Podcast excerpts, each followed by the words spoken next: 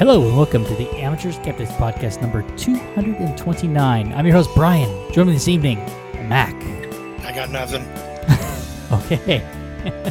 Ian is with us. I think I have a little more than nothing, but not by much. Well, that mic is certainly loud, so you got that going for you. Okay. And Mad Cat is with us. I've got more than nothing. More than nothing. Well, More than nothing. I guess that's something.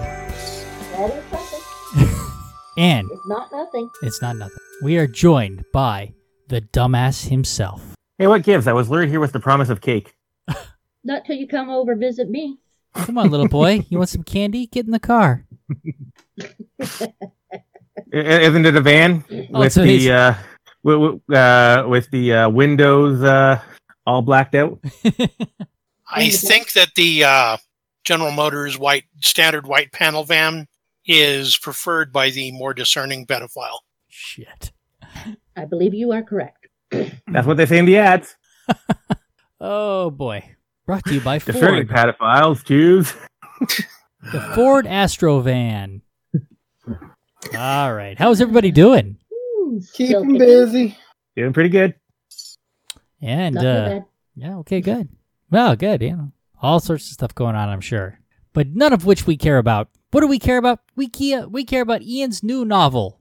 Novella, technically. It's Oh. under 40,000 words, Oh. so it's technically a novella. Yes, of course. And tell us about your your white pedophile raper van novella. Oh. With the monster. um, okay. Well, um, is, is none of that true?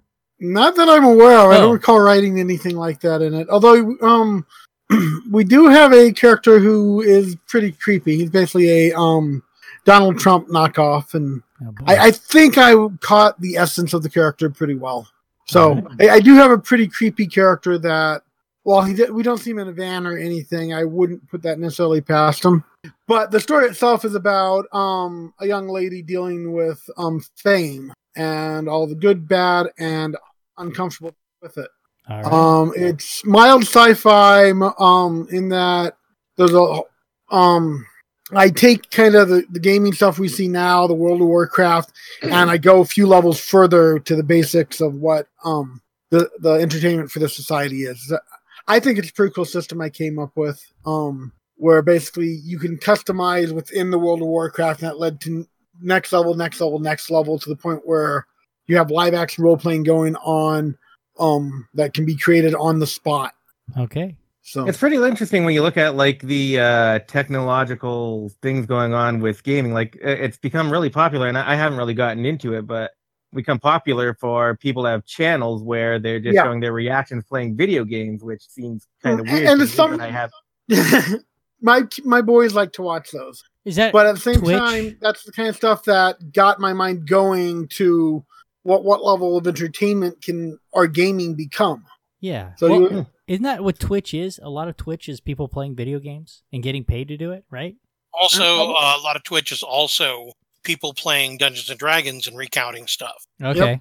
Or people painting the Dungeons and Dragons figures. Oh, I'm uh, hold on Okay. a second. I'm sorry. The one I'm thinking of is TikTok. Oh, That's TikTok. that Sam used. Yeah. and okay. recently there was I think it was a Fortnite um competition where the um 16 year old kid went home with a couple million dollars. I mean, you know, Yeah. it's it's gotten to this insane level as it is. Oh, video So- game, video games are the number one form of entertainment. They they outstrip Yeah. movies and, and TV by a significant margin. I think as profits, don't they? Um, I, I don't know all the numbers, so I couldn't say, but a lot of that kind of stuff was the inspiration for the initial game system, taking up a notch. Then I, I chose a female protagonist, and at that point, with all the gamer girl stuff and some stories from the geek girls I know of about um what they've had to deal with um with toxic masculinity and stuff, that all just worked itself into the story because it's going to be there. So, and um, I had a few female um friends read over it to help, you know, make sure I got it right. And so I, I- I feel that what I have down there reflects somewhat what they're seeing, what they're going through. I hope. Okay. So Well, sounds interesting. I was looking for the uh, entertainment profits to see because I thought I thought that um, video games were like extremely high.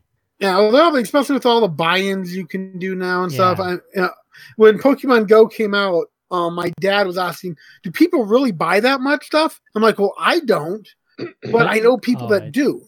And the way it is pretty good about You know- the way that it encourages people to spend money too, right? I, I, I, um, I have, I've had a video game collection for uh, quite, like, quite a while. I like buy like bargain games at uh, the store and stuff, but ever since like I started on Steam like uh, several years ago, I've just got like this huge collection of video games now from all the bundles and stuff that you buy games like really cheap. Sure enough, to buy the, you can trade games online too. Yeah, So this yeah, buying, uh, trading. I've got. uh Let me see, how many games do I have in my Steam library? I Well, have. you have way too many. Over, I have already. fifteen hundred and seven video games in my Steam library. Ow! that's impressive. I mean, like, uh, not as impressive when like I've been doing like five, six years now, and uh, most of the video games I buy are from bundles where they come to somewhere around like thirty cents each. Like from Humble Bundle. Pretty much, yeah. Oh, sure. Yeah, it's, that's a good way to get a bunch of them. It is.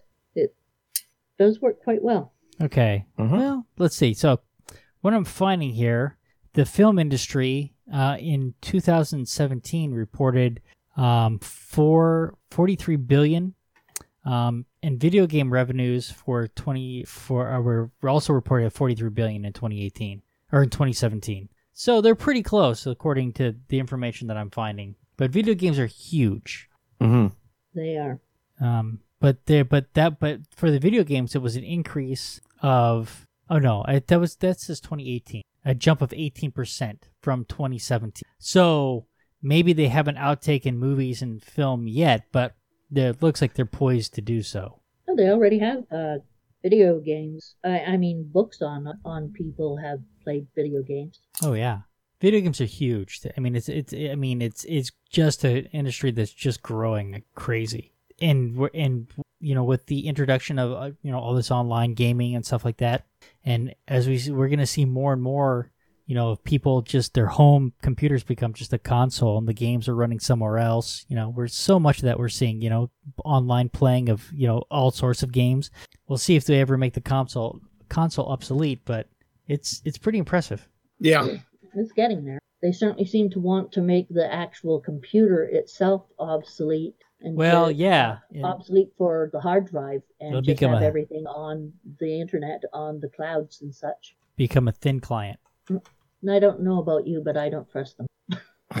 Um, I, I kind of feel the same way. I, I feel like um like a lot of stuff on the cloud. Like we're using the cloud to uh, uh, carry our show notes for amateur skeptics and stuff. But I find like a lot of like a lot of the time the cloud application just runs so much slower and glitchier than stuff that's running from your computer. How much time have you Well, used, have you used spent using Office 365? None. Office joined that, uh, 365. Yes. So Office. Uh, I don't even know. Uh, is that is that the new uh, Microsoft Office?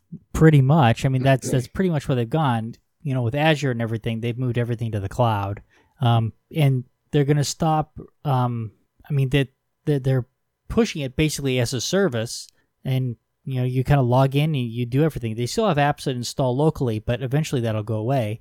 And I and for stuff like that, it actually works pretty well. Right, our show notes I- I and just everything work pretty well. I just use like Open Office. I, I feel like Sure. uh, you know, like I can get mo mostly free stuff to download to my computer to run, and it usually runs a lot smoother. Yeah, open oh, and yeah, LibreOffice is um, a fantastic product, and it does most of what um, it what Microsoft Office does anymore. hmm I mean, and uh, and let's be uh, honest here. I mean, like pretty much anything you want to do with Microsoft Office could have been done with Microsoft Office '97. Yes, but with this push to the cloud, you know, it, Azure is making more money than Windows. Windows is finally no longer a, a large portion of Microsoft's portfolio, right? It's kind of been downgraded, and you know they're, they're moving away from the operating system and more to cloud stuff. So, I mean, cloud is not going anywhere, and we're seeing applications where it works very well, and stuff like what you're talking about where it's mediocre. But I think the the push is going to be to put everything there. So we'll see. I uh, I have to differ with you on this, Brian. okay. I think that the uh, the cloud is going somewhere. I have been watching it. It's just moving very slowly. Yeah, okay. That is based on the. Uh, that's based largely on the speed of the winds up there. Yeah. Mm. And and it looks like a duck. Yeah. I, I think we're gonna we're seeing more stuff running service as services and we're and we're seeing you know as as Office moves because Office is was a, is a huge seller for Microsoft, and as they move that to the cloud and people are paying mon- a monthly you know service fee just to use that, that way they get the latest versions and so on. It, it I mean, it's coming. It, it's it's huge. So we'll see. I, I think that I think we're going to see more software going that way. Um, being able to you know you just run it in the cloud. Um, so you'll be able to rent software, just rent time on software that way, much like you're already doing the cloud. It's uh, it's I mean, it, it, it is the future for sure. So we, we went from mainframes to desktops back to mainframes. Well, I'm not going all cloud on everything. Well, I mean, yeah, I, I'm there- I'm going to yeah, continue uh, downloading stuff to my PC. right. Well, my company is even we're pushing processing of seismic data to the cloud, and which it really is not sufficient for at the time at this time. But they're hoping to be ahead of the curve. Huh. So it, it's coming. I, th- I think it's useful for some things, but uh, for a lot of things, I still like to have things on my personal computer. I don't disagree with you. I- I like. I, I still think that there's a lot of benefit to that. The thing is, is that whether you like it or not, it is coming. Yes. However, you do have the you do have the choice of putting things on your computer for now. Within the next five to ten years, I don't see that being. Uh, I don't know. I, I don't think people are going to stop making uh, programs that you can download to your computer. Yeah, I mean, we're seeing Microsoft head that way though, um, with with Mhm. Office. I, I mean, I think the Office. I, I can see that there there are going to be like a lot more options for online cloud computing type things. Yeah, we'll see. I, I, don't- I don't know where it's going to go. I know right now that's the push. I just find that when Microsoft starts doing something, they just force everyone else to do it. yeah, but he, I mean, but micro, this isn't Microsoft. Who Microsoft is is behind the curve. I mean, Azure is is Azure and Google combined are smaller than AWS. Amazon is the one that really controls this market. Oh well, that's a different one. You get Amazon in anything else, So they can go. right but microsoft has been very strategic in the way that they're doing this and by moving office to the cloud they they, they make they make azure extremely attractive um, and so they've really they've created a way for their cloud to be accessible despite anything else right um, and now they own um, github and some other things like that and eventually I, i'm They're sure the ones who got Git. they have GitHub, and eventually, I'm sure GitHub will GitHub will run in Azure. Uh, there's a push for that. Right now, it doesn't, but um, I mean, Microsoft. Microsoft is. I mean, they're a trillion dollar company now. They're the first trillion dollar company. They work. that They're willing to work with anybody, right? Um, they they've totally changed the way that they do things. Um, they're you know when you think of evil companies, Amazon, Facebook, Google are, are all way ahead of Microsoft. True enough. yeah, so I don't know. My my prediction is cloud's going to be huge. It already is, but it's going to it's just going to Yeah. grow. I agree that it's just going to keep going. And my other prediction is that it's going to drive dumbass nuts. Dumbass And- will be and- the and- first sitting and- there and- going, "I'm never changing the cloud." I think I'm also winning that one as well. It's already driving him nuts. Well, you know, Brian, you can't really claim it.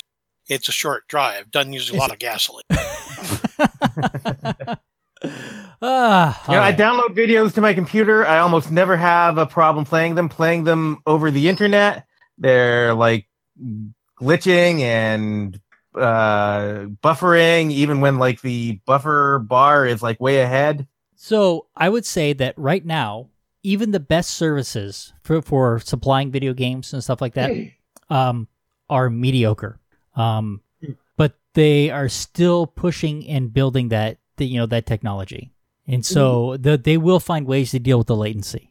I I find personally that I've got some movies stored digitally, and I've got their DVDs or Blu-rays, um, media-wise, and I find that I prefer for I prefer watching the movies online because they are they play better and they don't have skips in them. Hmm. And these are brand new freaking discs. Yeah, I don't know. I mean, I have I have some movies downloaded, and then of course I, Netflix. Netflix is Netflix has by and large solved a lot of these issues. It's gotten way Mhm. better than it used to be. Um, I don't have issues with buffering and stuff like that with Netflix anymore. I th- I got problems with that. Maybe it's just my internet connection. I don't know, but you know, like I often find that um that my uh like I, I get the spinny thing when it's going on and I'm looking down at the thing and the buffer bar is way ahead and I'm like, well, what are you having to process? I'm not sure. I would have to look at you know, that. That that might be a function of your equipment. Hmm. But to be fair, I you know I'm running a, a, a corporate level firewall. I'm sure about the throughput, you know, and my network equipment is is pretty good at home. Um, it, it it's it's better than your average household, right? And speaking of dumbasses equipment, Yeah. what time is it? What time is it? That's right. I'm sorry. Yes, let's let's move on. Here we go. Back on the podcast. Yeah, sorry Back about that. I'm sorry, it was just such a good segue. Yeah. It, it was, but so I guess it's time for um uh buy Ian's book and uh Mad Cat. What time is it? Dumbasses masturbation moment brought to you by the Dumbass Media Empire.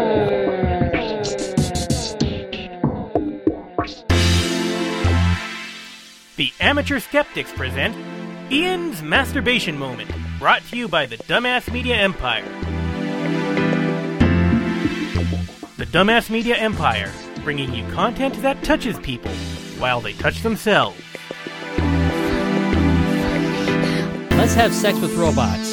Well, uh, well, before apparently we you do that, already are. Oh, uh, before we do that, real quick, I've got something uh, just just from real life from my day. I took a drive north up I twenty five, and uh, I have to say, it's incredibly progressive up there.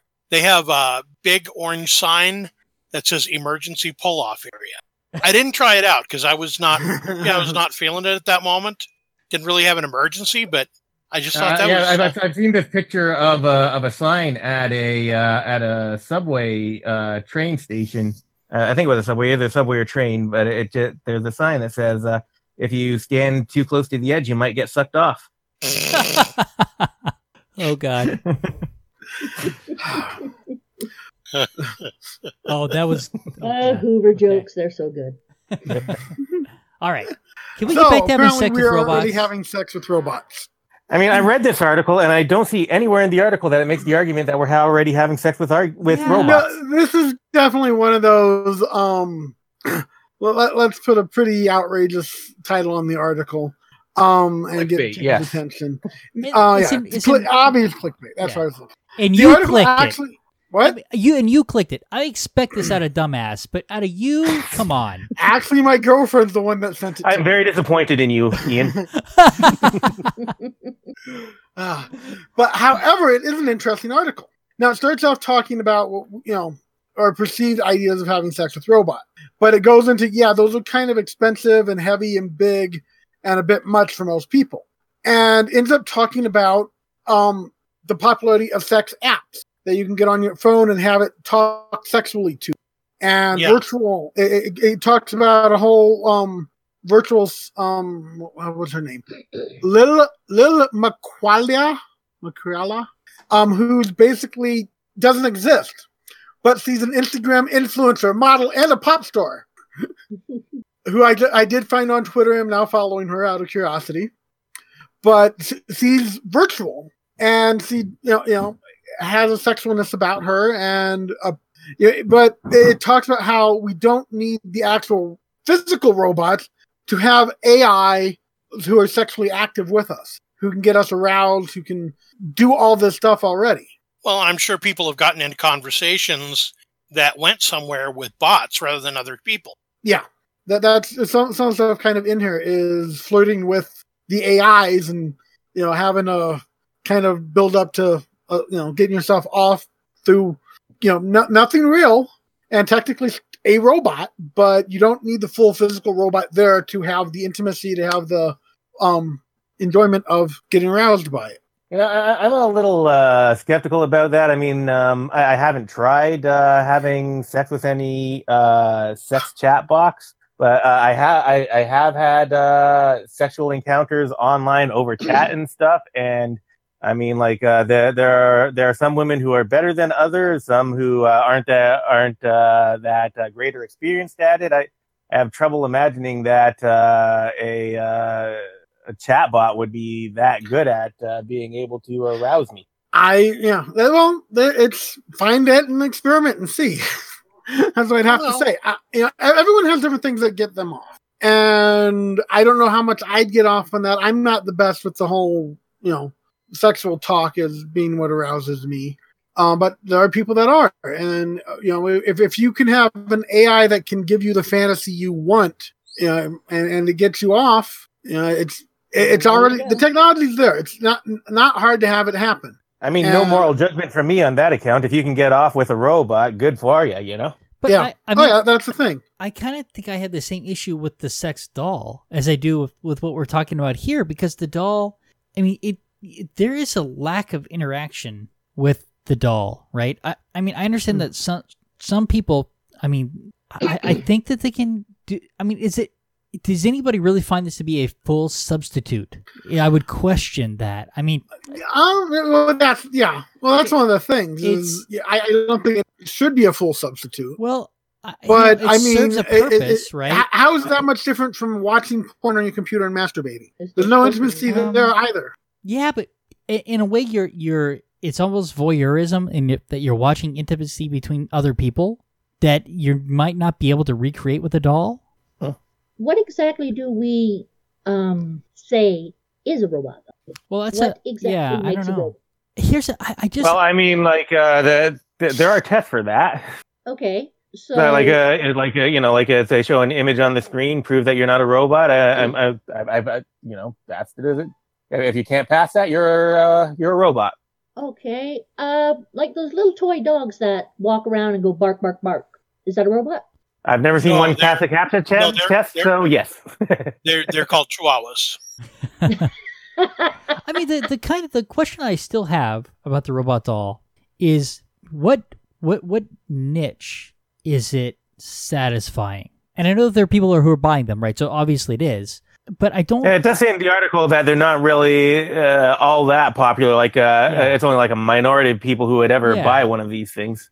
Yeah, and and and you got to find that minority that that also has money too, right? Because these things are not cheap.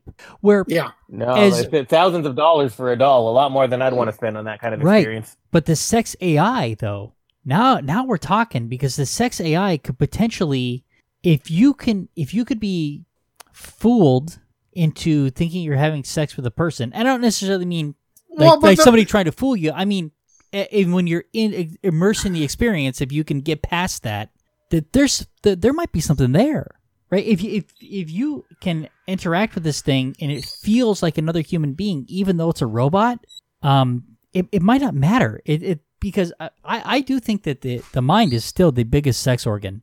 Whether whether that well, and that, that's part of why I think it works. Yeah, but Yeah. Brian, Brian, what look what's telling you that? What I was trying to but no. Oh, go ahead. What We're I was not hearing to you get well, at Mad Cat. That lots of people have those little, you know, those little unicorns or whatever that they use for getting off. So people have been having sex with some kind of robot for a long time, anyway. Yeah, Potentially. inanimate uh, dildos, vibrators, stuff like that have been around These for are like just forever. heavily upgraded. yeah But I think a lot of it is the fantasy of it all. You, you, you Yeah. don't masturbate just you know. There's, when you masturbate, you generally masturbate to a fantasy. This AI can give you even more of a level of fantasy. You, you- I, I I don't believe most people are going to fall for it and think, oh my god, this is the love of my life. But they're going to get into the moment of the fantasy. They're going to have uh, uh, this bot floating back with them in a way that feels interactive, feels much more Yeah. real, and it can add so much more to the fantasy. So I can definitely see the appeal of it. right. And once again, we're talking about cloud technologies. Yeah. Well, and even even a well written uh, dating sim or uh, a well written, I I got sucked into this uh, this stupid stupid game one night where I was the reward was you needed to basically uh, save these female warriors and then they would become loyal to you and they would fight for you. and the illustrations were great and I get sucked into it and I'm, I'm thinking, well, I've got to save her and I've got to save her. And I'm sitting here going, and what the hell did I just get into? I can I can really see the appeal of this uh, of these kinds of apps over the doll. And, and and it's more marketable. It's it's it's you know it's something. It's going to be cheaper, right? It's not something, and it's not something you need all the time.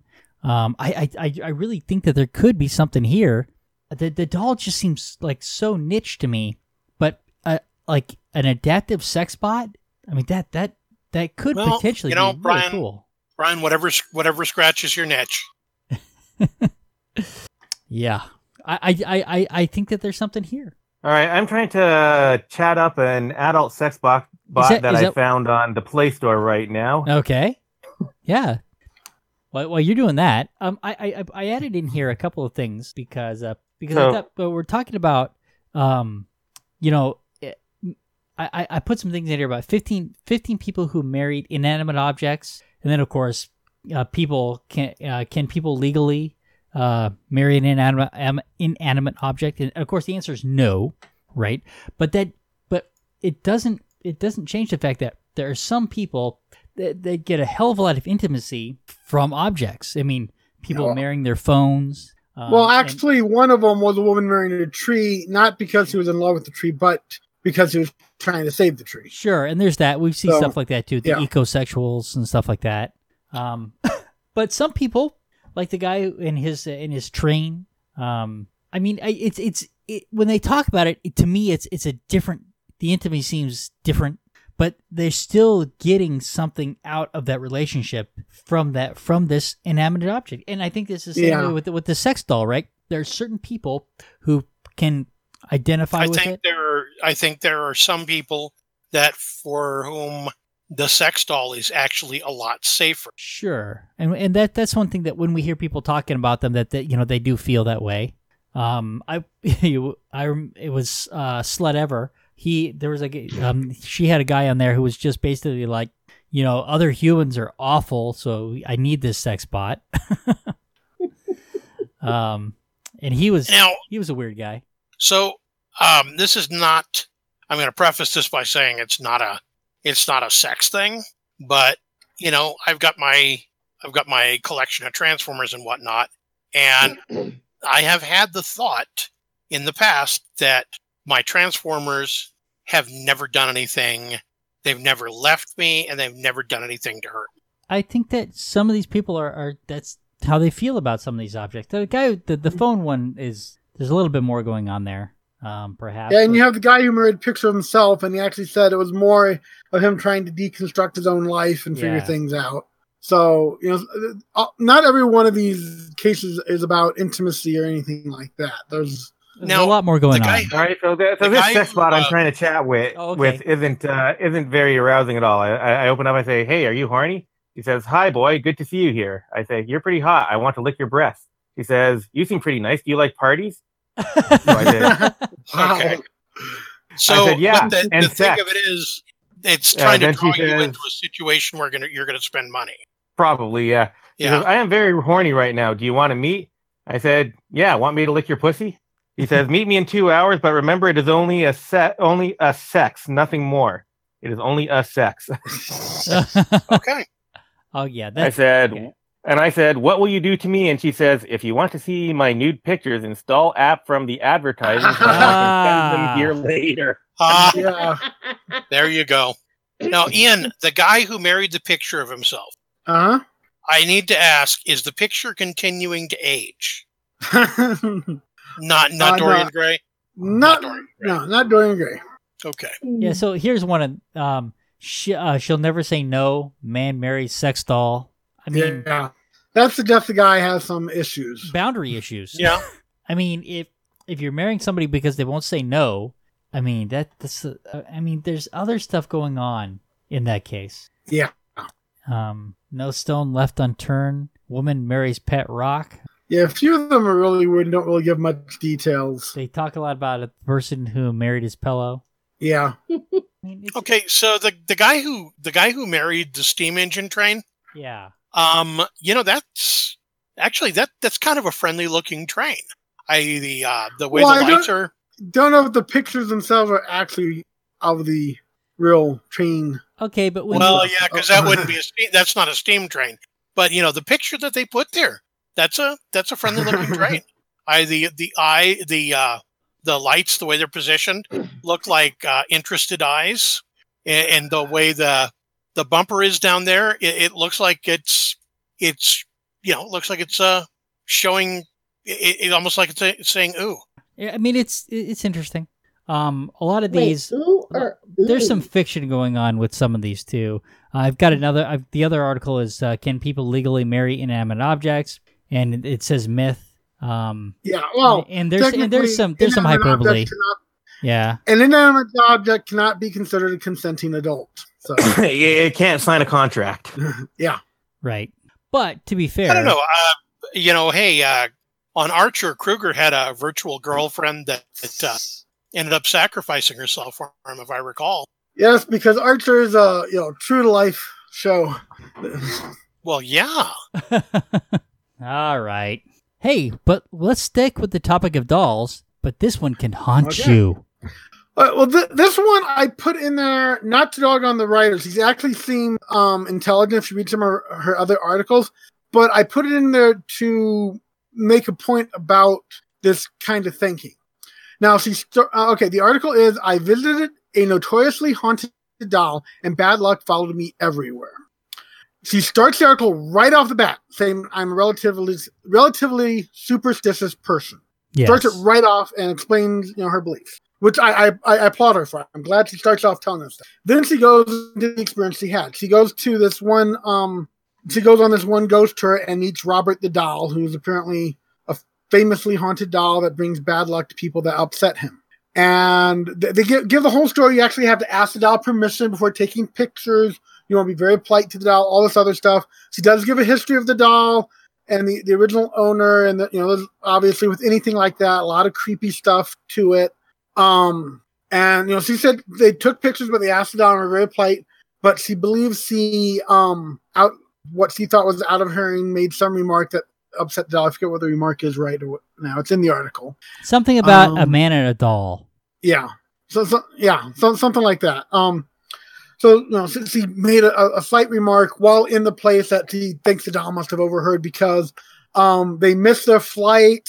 There, there all sorts of problems with their flight and stuff, and finally get home, and their luggage didn't show up in the day behind them, and the luggage didn't show up until after they wrote an apology note to the doll to officially apologize to it. So you know, once more, I'm not trying to make fun of the woman in and of herself because I, I've read some of her other articles on this, and she does seem fairly intelligent and everything. But like I said, she starts out saying she believes in the superstition. Okay, she. It's And not that she's not unintelligent. It's that she that Right. she has a lot of magical thinking. Yeah. Yeah. So right, right off the bat, she says she's superstitious, and then goes through explaining what happened to her, and that she believes it was all bad luck. Same kind of stuff that happens to everyone. In fact, you know, it's like, well, weren't other people that had the same problems with the flight? You know, because what was the actual problem? Because it wasn't just her; it was the whole flight. Right. So it, it- I mean, it's not. uh, when I um uh when I like uh went to Disney World uh, years ago, I know like both uh the trip to and the trip trip uh, from Disney World, uh my luggage uh got misplaced somehow, and they had to I had to wait like a while for them to find it and get it. So what haunted doll did you piss off? That's exactly what I was thinking. But, Uh, but, so, uh, it was that haunted Stitch doll that they had on eBay a while back. but it says uh, the flight was delayed, um, which means everyone else was suffering the same problem. So it's like, well, how do you know it was your bad luck, not everyone else's kind of thing? But of course, she, su- she says uh, once more, she's superstitious. She makes that quite clear. Right, but So she's. she puts- I bet you that she's already a person who believes in ghosts. She believes Yep. in spirits. That's what she, bel- says at the beginning of it. Right. So so she already is predisposed to believe that. Right, and that's where this comes from. That that's what the main reason I put this in here is the predisposal is the problem. It's not anything else. It's not intelligence. It's not anything like that. It's if you want to believe, you're going to say, okay, I'm having problems now. I was told that if I messed up around this doll, I was going to have bad luck. It must be the doll that did it.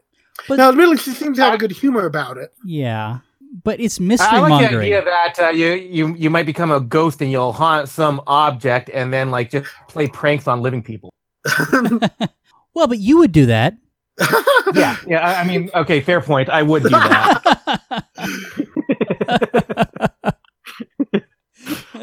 Oh, no, that, that's when I read the show. That's what came to me. It's like, okay, this emphasizes where the issues are with some of this. And I think you could actually probably have a great conversation with this woman, a really rational, makes sense. But then a certain subject will hit, and you'll be like, okay, you know, she definitely believes in some weird stuff. And, you know, I, I think this is just a prime example of where some of this comes. from. Sure, there are plenty of rational, you know, people who still believe in astrology. Yeah, hmm I mean, like, uh, I, I get it. I, I sometimes uh, have things happen in my life that seem really coincidental and gets my mind wondering if something uh, uh, weird is going on behind the scenes or something like that. It's uh, It's uh, easy. it's the kind of place that your mind can go. It's easy to do. yeah. Sure, but so like I said, th- this to me was just the, the pinnacle of let's look at a case study kind of thing. right. But like I okay, said, the main thing. but this one's It- this one's basically harmless, right? But Yeah. this kind of Oh, yeah. magical thinking and mystery mongering leads to people doing alternative medicine and stuff that is extremely harmful. Yeah, it, it can go to that. I don't get the impression, like I said, I've read some of her other stuff, and I don't get the impression she's extreme with this. Okay. So you know, which is all the more reason why it was such a great example. Well, but you know, is she it is on the mild side of okay, I- I can handle talking to you. You're not going to. I I don't think she'd be the kind that would be trying to force you. Oh, you better do this for good luck, or you're going to be damned in hell. What the hell are you thinking? You know, okay? But there is another element here that there there is a there is it can sometimes be fun to share in a shared experience. Right, that other people are having, and since so many other Right. people have claimed to have been possessed by this doll, now she's one of them. Ha ha! Yeah, me too. Right? Mm-hmm. Yeah. And and so th- there is there's kind of a uh, there's something appealing about that, right? Being part of the club, in other words, yeah, and and so make it so it, it's like it almost the whole situation almost sets you up to just make those connections with anything that bad happens after you've been there for a certain amount of time, and we see this all the time, and and it Oh, yeah. not a matter of intelligence. You're right.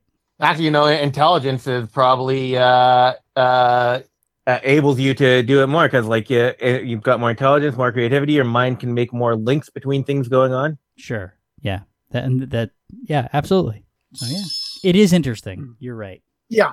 Like so to me, it was more of a case study kind of thing. Look at her, see the characters, see, and she explains herself really well. I thought that was another thing. She pro. I bet Yeah. you. I bet you. There's a there's a rational piece of her that realizes that, and in fact, it, it, it comes through in the article that okay, is it true? I don't know, but do do we? Do- Was there any harm in us writing this letter and stuff? Probably not. She, I mean, she she does kind of make it. There is a level of um, disconnection from it uh, in her Yeah. writing too, right? What's the uh, what's the thing where I, I can't remember the name offhand? What's the thing where um, you uh, you're advised to behave as if you believe in God because you don't know if there is one? Oh, that's um. Uh. Yeah. Um, Parcel's ra- wager, Pascal's, Pascal's. wager. Okay. Pascal's Pascal's. wager, Yeah. Pascal's ra- wager. Pascal. Yeah, so maybe there's some some of Pascal's wager to this too. Sure. Yeah. You know, it, exactly. it, how much it, it cost her a text or two texts to write Robert the doll. Yeah. That that's that. It is a- didn't really a good point. cost didn't really cost her anything, and it it made her feel better. Yep, that that is very true. There there is an element of fire insurance here. Yep. Yeah. Although for Uh, Pascal's wager, you know, you uh, like Pascal thinks like, like you you actually have to believe rather than just like pretend to believe. Which you know, how can you force yourself to do that? no, Pascal actually says straight out, just pretend you believe in order to Really? appease God. Yeah, he Yep, does. Yeah, that- that's what the wager says. Yeah, because you know, That whenever whenever I, I've read about the wager, they uh, it's it's been explained as well. Uh, you know, you might as well believe in God, uh, uh, just uh, on the off chance that uh, he's real. No, I- the way I've always taken it is fa- fake a belief in God in order to play it safe. yeah, because. God can't tell if you're faking. Well, that's the whole thing about Pascal's wager. That's why it is literally fire insurance. Um, and I and I my I, I interpretation don't of know if it's fire as insurance as much as it is rapture insurance. Well, okay, but my my interpretation of it was pretty much the same as Ian's. Um, but Yeah, I guess but, but I'd have to go reread it. fire insurance actually does something, Well, okay, sure. Whereas rapture insurance, I mean, you know, if they don't if they don't ever collect on it, or if they don't ever get raptured, then you don't know if it's working. And if they do get raptured, they still don't know if it worked. Right, but it's specifically for your pets. Yeah. That's the only person who can get rapture insurance. Now, now what if uh, everybody uh, who is a part of the company insuring your pets gets raptured? Well, I guess you wouldn't know. But they're all atheists, so Oh, okay. it seems unlikely. just make sure invest in atheists. Yeah. ah, that makes sense now. Yeah. It's a real thing. We covered it once upon a time, but I don't remember if you were Yeah. if you were part of the podcast or not. You know, I have a vague memory of that. I'm Okay. not sure. Uh, uh, uh, either um, I might have been part of it, or I might have been listening to you guys about that. Yeah, I don't. I don't been- remember. We've been doing this for a while, so 'Cause I, I honestly, isn't this January like ten years of doing this podcast? It is. Yeah, it's quite a while. I've been So- I've, I mean, how long have I been a part of this podcast? Like six, seven years, something like that. Uh, yeah, it, it it's been a long time.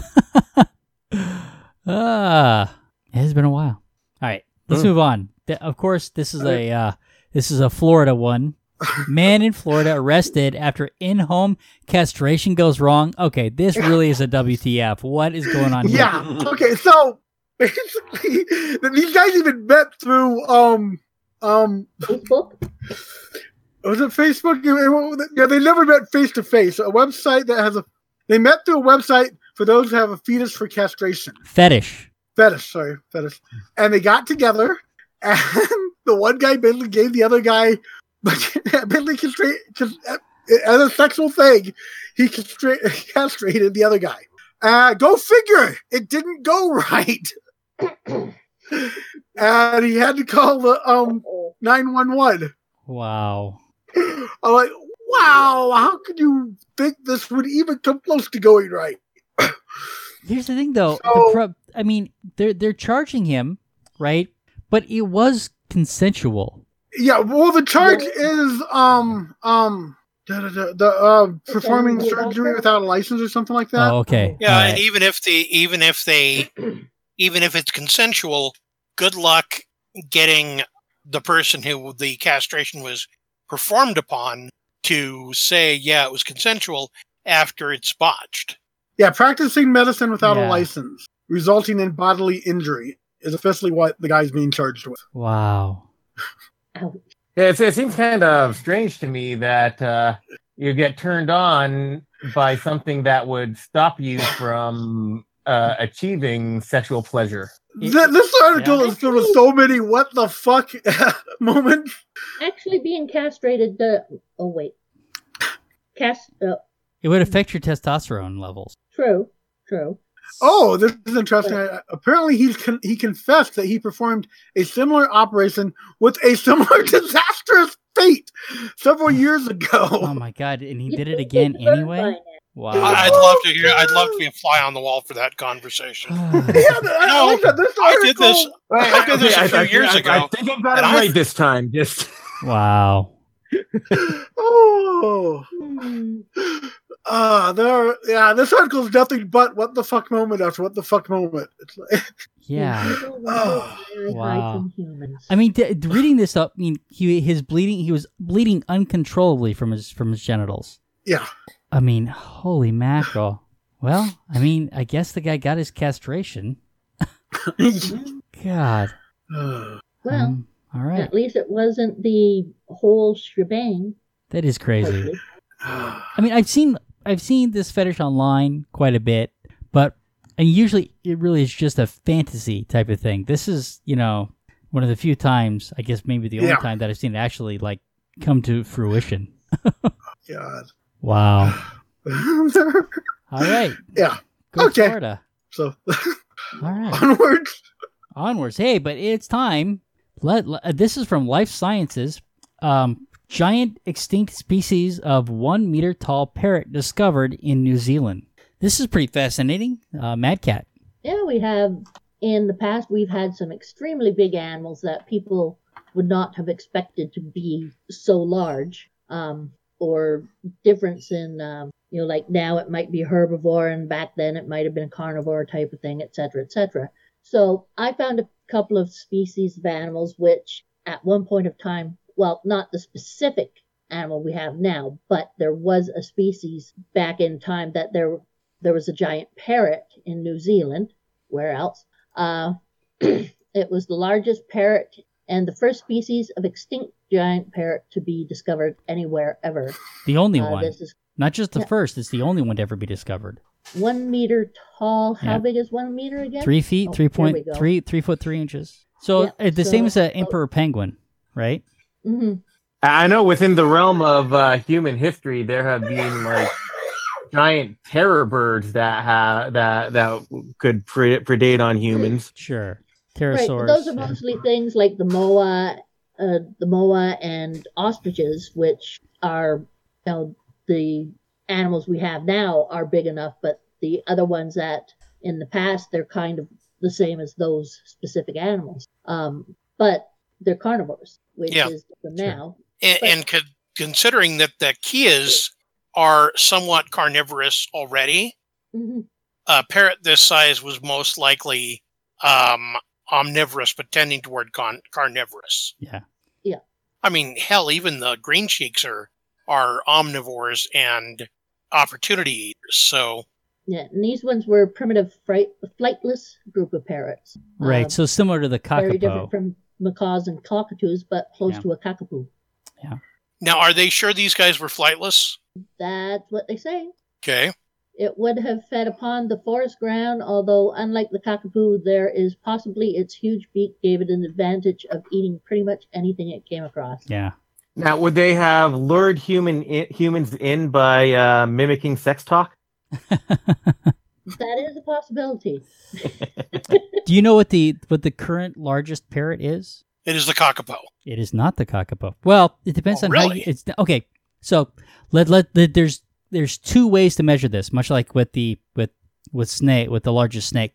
The hyacinth Okay. macaw is is is um um is one meter. It, it, it from from you know head to to t- t- tip of the tail, but Mhm. It only it, it only weighs like four or five pounds. This so we're we're talking of, so when we're talking about this particular bird, we're talking about a bird that weighed up to fifteen pounds.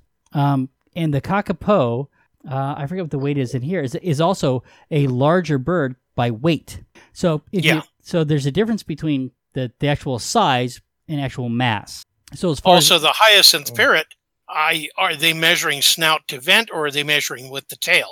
With the tail, yeah, yeah, yeah, Okay. yeah, yeah, and that's yeah, that is you know yeah, that that tail comes off.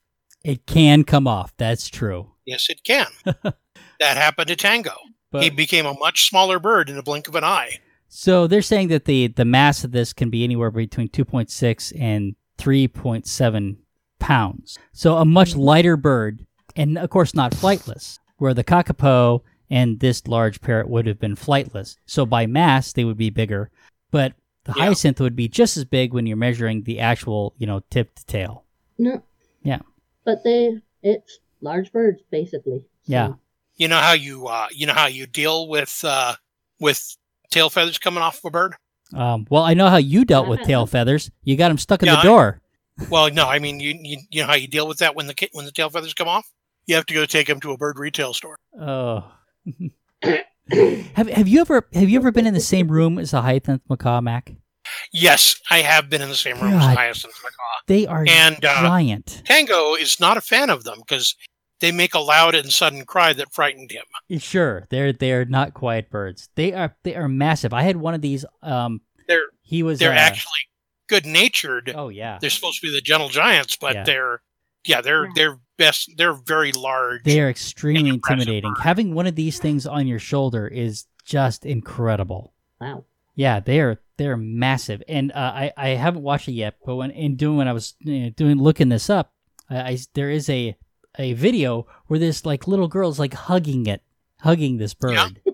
I mean, I, I aren't they uh aren't they isn't the scientific name of them ara scolio- scoliosis due to uh, their effect on sitting on your shoulder?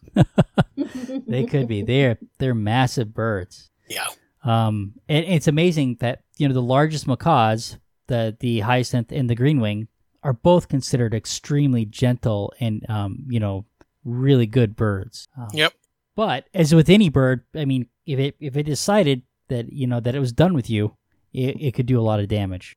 Oh yeah, they've got a very uh in fact the hyacinth macaw in addition to being the largest macaw, it also has a proportionately larger beak for its face Yes. Mhm. and uh you do not want to have any part of your anatomy that you wish to keep, you know, barring testicles or whatever. um It, it you don't want to have that in their beak. It eats macadamia nuts, and you don't have to shell them first. Yeah. Yeah. That's a reason to avoid it. Yeah. Well, it, yeah, it's reason to avoid it because it'll cost you a couple hundred dollars a, mo- a, a you know month to feed the damn thing. Yep. Macadamias are not a cheap diet. No, they are not. No, not. they're not. Yeah. Um, And if they've gone bad, you don't want to give them bad macadamia nuts either because that's not good. No, that would be bad. they are expensive nuts, but they are fun to say. Macadamia. It just makes So- you think of little, you know, those little hand maraca things and just, hey, get your own. I like to put it to the tune of Amadeus. That's good. Macadamius, I like macadamius, macadamius, macadamius, macadamius. what is it? Um, is, is it okay, we Now, um, regarding the Kakapo, they actually had a pretty good year, pretty good year breeding. Um, nearly increased their numbers in terms of baby birds by a third, although some of those babies had respiratory problems. And Oh, I, I saw something where they took a Kakapo off site to do a life saving brain surgery. mhm. And I guess he, I guess he's recovering and, you know, back in the, uh, back in the gene pool. So, Hmm. but you know, we're talking about, a- we're talking about a bird that's numbers are less than 200 right now. oh, the kakapo. So has the Yeah. um has the rate of damage to vehicles gone up by a third too? Oh no, uh, kakapos are actually kakapos are actually all sequestered on two or three islands off of New I'm Zealand. thinking of a different. You're thinking of the Kia You're Parrot. You're thinking of the Kias, Yeah, yeah. the Kias. The Kias. The Yeah, Kias they're are the mechanics. They're the ones that'll take your car apart. They don't. They don't put them back together though. They just take them apart. They're strictly, uh, you know, they're, they're strictly uh, decommissioning of, of your vehicle. So they're not mechanics so much as they are uh, car strippers. yeah. Um, And and and And if you leave your you know, wallet on once the they dash, figure out once they figure out the finances of selling car parts, oh yeah, they'll be good. Yeah. yeah, So now they need strippers to dress themselves up as a car and have one of those birds with them tearing it apart, and that went nowhere. Yeah, I did. Is this Uh. a, a fetish thing for you? No, Oh, okay. it was Um, just a thought for you guys. Oh, okay. All right. Well, yeah. But uh, you know, the Kias have actually figured out they've figured out commerce on a certain level. So they've Mhm. figured out that if they take something of yours and you have something they want, they can give that thing back to you in exchange for what they want, which is usually coffee or food. sure. yeah. But they they um one guy said they they he they took his wallet off his dash. So he put the yeah, I think he was in Yes. the convertible and the in the and it swooped down and took his wallet. Did he know did the did the did it know it was a wallet? No, but it knew it belonged to the guy, right? So Yeah. that's that, that was good enough. Well, and and and the the ending of that story was that he called the uh, he called the police, and the guys came out and they said, "No, what happened?" And he told them, he says, "Okay, um, I don't want to offend you, but I'm just going to sit over here and laugh for a couple of minutes." now I'm gonna go over to the bird and offer him some something to eat. All right. Hey, but let's move on. Uh, because I because uh, the next article I think there's a good one here. Um, feeding cows this weird pink stuff could uh actually help fight climate change. So tell me why I don't have to switch the Impossible Burger, Ian. Oh, well, wow. You've crap. I moved Yeah, down sorry. two. I moved down two, but we can go back to giant rats and stuff like that. But I, I still I, I want to know why I don't have to Huh? eat these Impossible Burgers now. Oh, wow. Uh, so apparently in um, Australia, they've been experimenting with this um, pinkish colored seaweed that they can go down there. And what they found is if you put, I think on like two percent or something, very little you know, into the mix it into the feed of the cows. It actually, yeah, less than two percent of the dry matter the cows eat. It will basically um reduce the um CO two next to nothing that comes out of it. that they burp. Yeah, Hmm. that, well, that they fart out. Uh, it's- Uh, is it the CO2 or is it the methane? They don't That- fart it; they yeah. burp it. Yeah, the methane is from belching. Is it okay? Yeah. Yeah, it's it's methane. Oh, I think that yeah, it gets confused at one point where they start talking about both CO two and methane and the comparisons of the two. They're mouth farts. But yeah, I mean, it's it's methane. Yeah, okay. you're right. From Sorry. their from their mouth farts. Yeah. Okay. So basically, um, you know, the, the idea here is, you know, uh, we, know that one of the big greenhouse gas thing is with the amount of livestock we have to meet our um, dietary desires. You know, we, we know that's a huge deal with all that. And I've, I've heard that it's uh that that uh it's kind of overblown though that uh, uh the methane from cows like uh, is uh you know I, I, it's like a, a small chunk but like not really all that significant compared to the other sources of greenhouse gases being emitted. I'm going to say I don't know, and we should dig into it a little more. Uh, it says, oh, it even says no. The reality that livestock are responsible for about 14.5% of greenhouse gases. Okay. Well, That's what they're saying. And within that, 65% is from the cattle. Si- 65 of that 14.5 is being produced by cattle. so but you can eliminate So- this stuff, you, but you're eliminating methane from their belching. But what about from their manure? So because that that piles up and releases methane as well, right? Because they capture some of that. Is it will it reduce that as well? Did I lose everybody? Hello. Hmm. It's not like it's brand new. Um, Oh, I'm five sorry. Hey. study.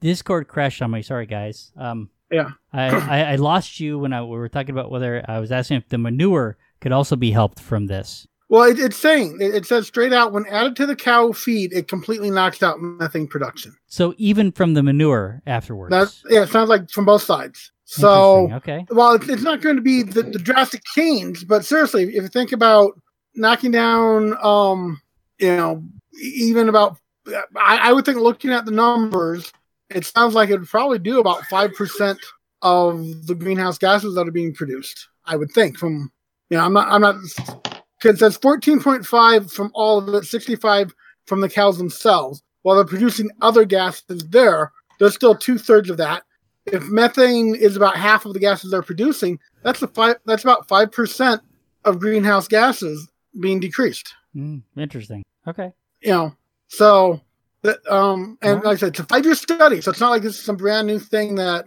that they don't know much about. They, they've been looking at it, and um, they have actual research to back it up. So uh, you know, if, if this keeps going that way, you know, it, it's one of those things you love to hear about because it's a very natural thing. It, it's not, you know, it's not impossible. The, the main thing is, it sounds like they're trying to figure out how to produce it in enough quantities to get it to work on the global scale. Okay. So I that's what the think, main uh, problem is. I think vat grown meat is the future. it might. It still might be. Okay. I mean, that'll help with uh, greenhouse gases and uh, I guess also uh, rainforest deforestation. Yeah. But the cost there is where that problem comes in. sure. The cost for the vat grown meat is huge. This, if, if they can figure out how to actually grow it, um, doesn't sound like it has a high cost to it. So All right. Can periods really sync up? Yes. Now, dumbass Yeah. put this in here. I'm gonna guess. I'm gonna guess that it's like this though. You know, if you when you're sitting at a light and you can see your blinker and you see the guys in front of you, and it and inevitably one of them is faster than the other, and they'll and they'll be out of sync, and then they'll sync up for one or two times, then they'll go back out of sync again. I'll bet it's something like that. So I'll bet they'll sync up maybe. I, I bet you. I bet you it's on a it's on a curve, right? Depending, you know, one is faster than the other, and so they might sync up for a while, and then they'll get out of sync, and then they'll come back in. Well, that that certainly might be a possibility for what's going on here. That that's part of my thought too. Actually, yeah, I've had um uh, I, I've been I remember being told this by uh, a teacher probably in health class uh, back in school, um, and uh, like um it pretty much stated like it's a fact that women's periods can sync up, and this is all based on a uh, study done in the 1970s by a researcher ma- named Martha McClintock Okay. um, who uh, who, examined uh, the the periods of uh, women living living together in dorms, and she found that after seven months of living together, uh, women's periods had uh, they started off at a period uh, an average uh, rate of six point five days apart, and after the seven months, she uh, measured uh, that uh, they were an average of four point six days apart. So um, she kind of figured, oh, the the periods are getting closer together. Um, and uh, so like they did, she she didn't find, uh, I guess that uh, they actually really synced up to like, oh, they started on the same day or whatever. Uh, just that she found that they were getting closer together. Um, but the problem is that uh, there have been several studies done uh, after her initial studies that have uh, failed to reproduce it. So because it it's pretty much looks like this has been a myth. yeah, No. I think it. I think it's Live with absolutely. other women. It I- depends. What would the mechanism be? Well, Brian, you live with well, the, four the, the mechanism, from what I've heard, is that apparently, you know, like you're go you're going through your period and you're releasing hormones, and that'll affect the other women living with you, right? Well, I think that that's a while a stretch to make that assumption. But Brian, you live with Yeah. four women. I do. Do you have any clue of um, whether or not they're synced up? They are not. Okay. Hmm. So yeah, I mean, like it, it, um, it looks like uh, there there is no pattern of this in the data, Yeah. I, and um, the, the blinking light analogy might be true. It may look like uh, the periods are syncing up to a lot of women uh, when it's really just uh, just a coincidence based on uh, fluctuations in their period cycle. that's absolutely what I think. But but also they would probably want to look at the difference between a few people as opposed to you know a dorm full. Right. Yeah. I, I don't think. Uh, I don't think uh, Miss McClintock uh, examined uh, everybody in a dorm. Just uh, probably like dorm mates who are living in the same room together or something. I'd imagine.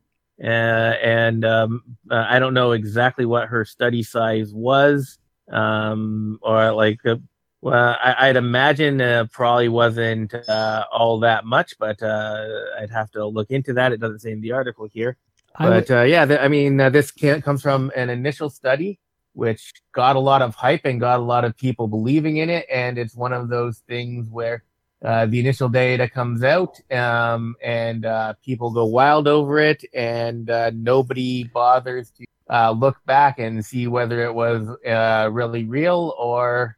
Uh, they'll, they'll just was more bel- study believe it because that's else. what the headline said.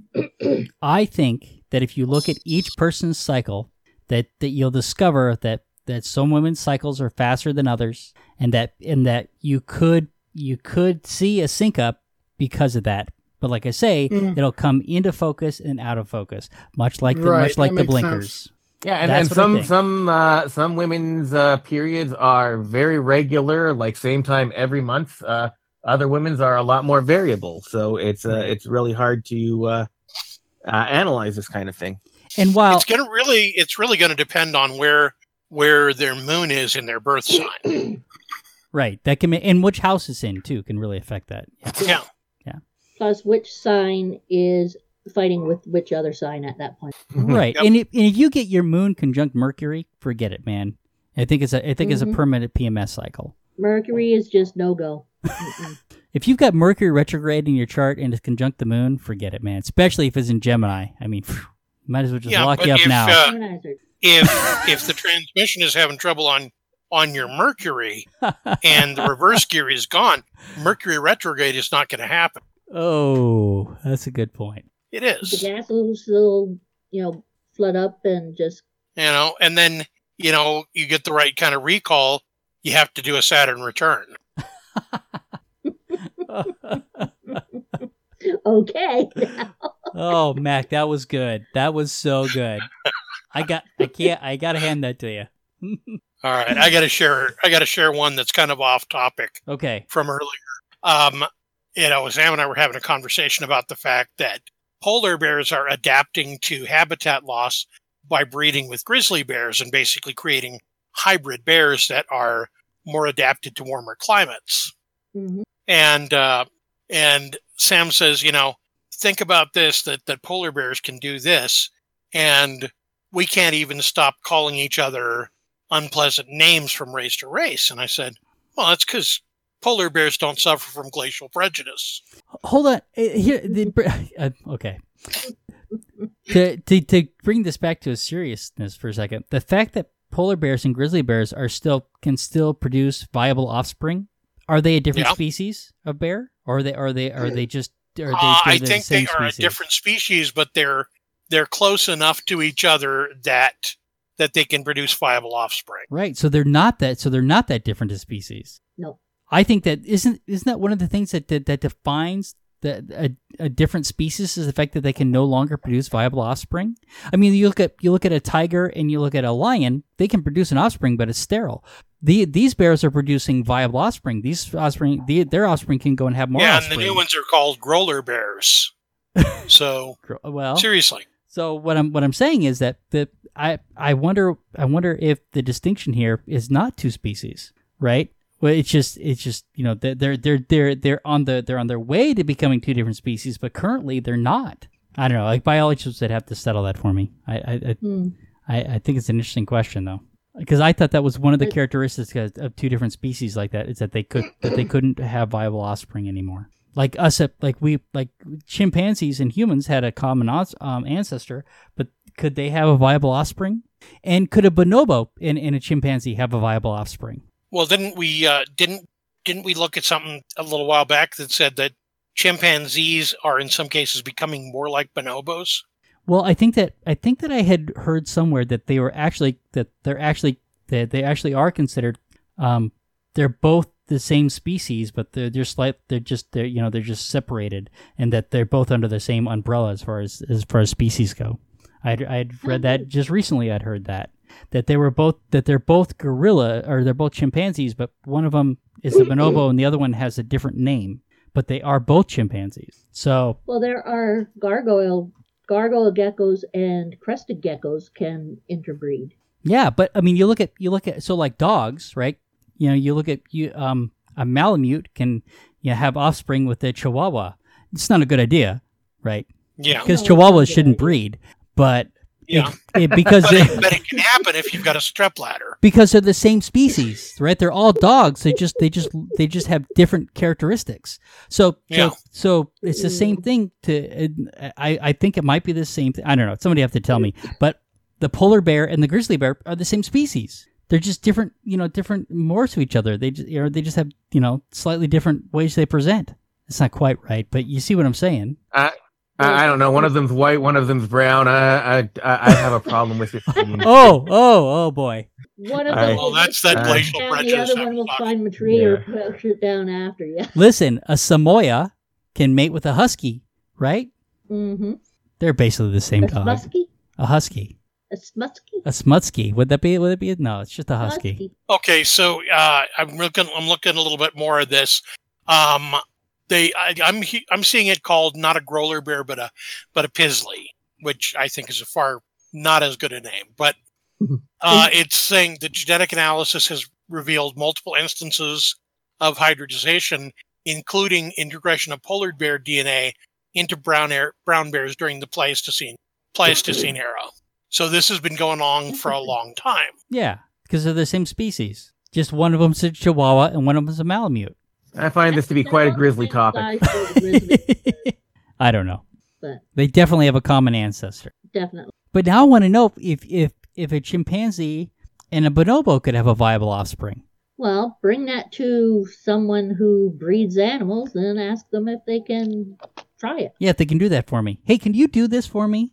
I just want to know. It's a test we're trying to do. You know, Uh, all right. just charge it to yourself and not the you know the. Uh, So here's the the question: Do we do we want to go ahead and talk about video games and mental illness, or should we put this off? I'd put that off. Because I I I, I think that we all have a lot to that. say about this one. Mm.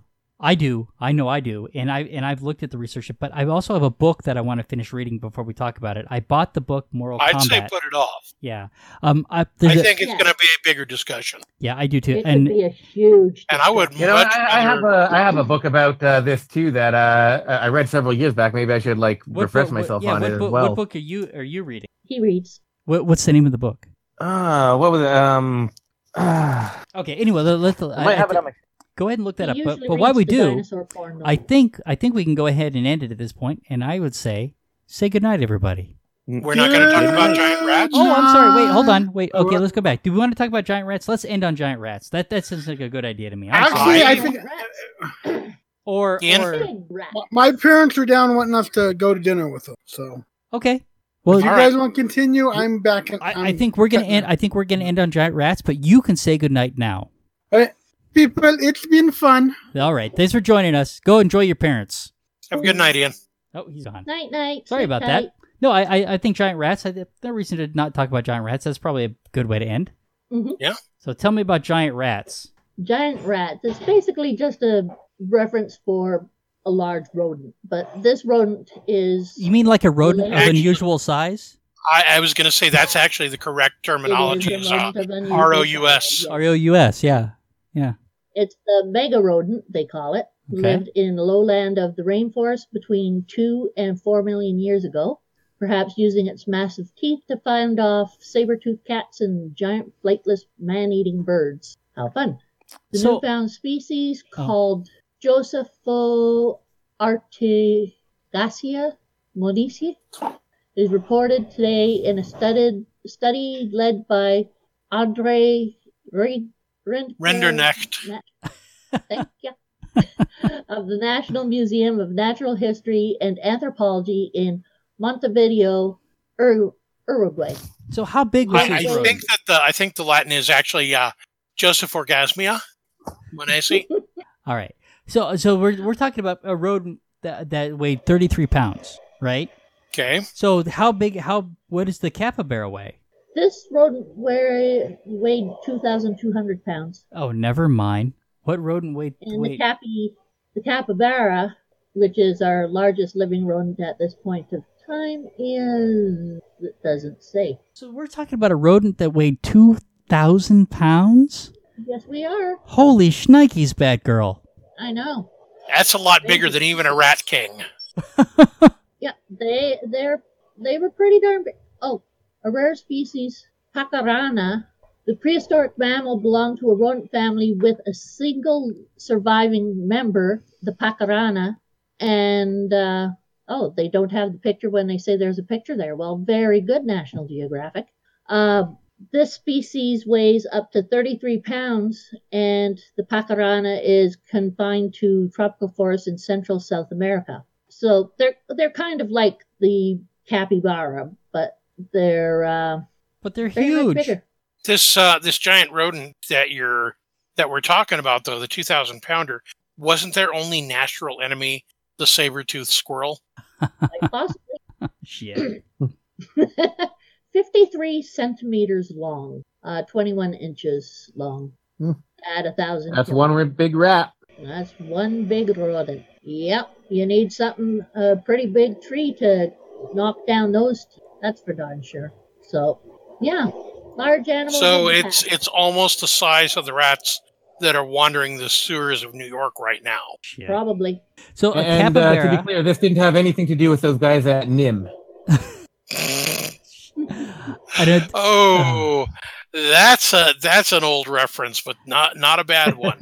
um, an adult capybara can weigh anywhere between 77 to 150 pounds Yep, you don't let them step on your feet. and be 20 to 25 inches. hmm I mean, and that's still a huge rodent. That's a big Yeah. rodent. Wombat. well, I mean, the, the the do with it. only the real the main characteristic that defines a rodent is the type of teeth that they have. The Mhm. fact that their teeth continue growing continuously. oh, it's saying couple the, other factors, is it saying mostly the that. That's skull the was biggest. 21 inches on this thing? The skull was 21 inches. Holy mackerel, that's a Mhm. big head. That head is as big as the Pretty big. Capybara. Wow. And I've seen capybara up close. Ah, Yeah. now I know why the tick had one as a pet. Well, I knew before. They found it all grungy. Yeah. Um. Um, Oh, I'm I'm sitting here now in my mind. I'm thinking Ratoceratops. oh, you Wow. get me thinking. Don't do that. That's All right. Now it's time to say goodnight. And I've got the artwork. Mm. Good night, Yep. everybody. Good night, everybody. everybody. That's another giant rodent in the can. If you've made it this far, that's an hour of your time you're never getting back. But the amateur skeptics appreciate you giving that hour to us. If you'd like to tell us how you felt about spending that hour with us, let us know at WTF at amateurskeptics.com. The Amateur Skeptics podcast is distributed under a Creative Commons Share Alike No Derivatives 3.5 license. Intro music by Peter Canold. Find more of Peter's music at soundcloud.com forward slash PKANOL.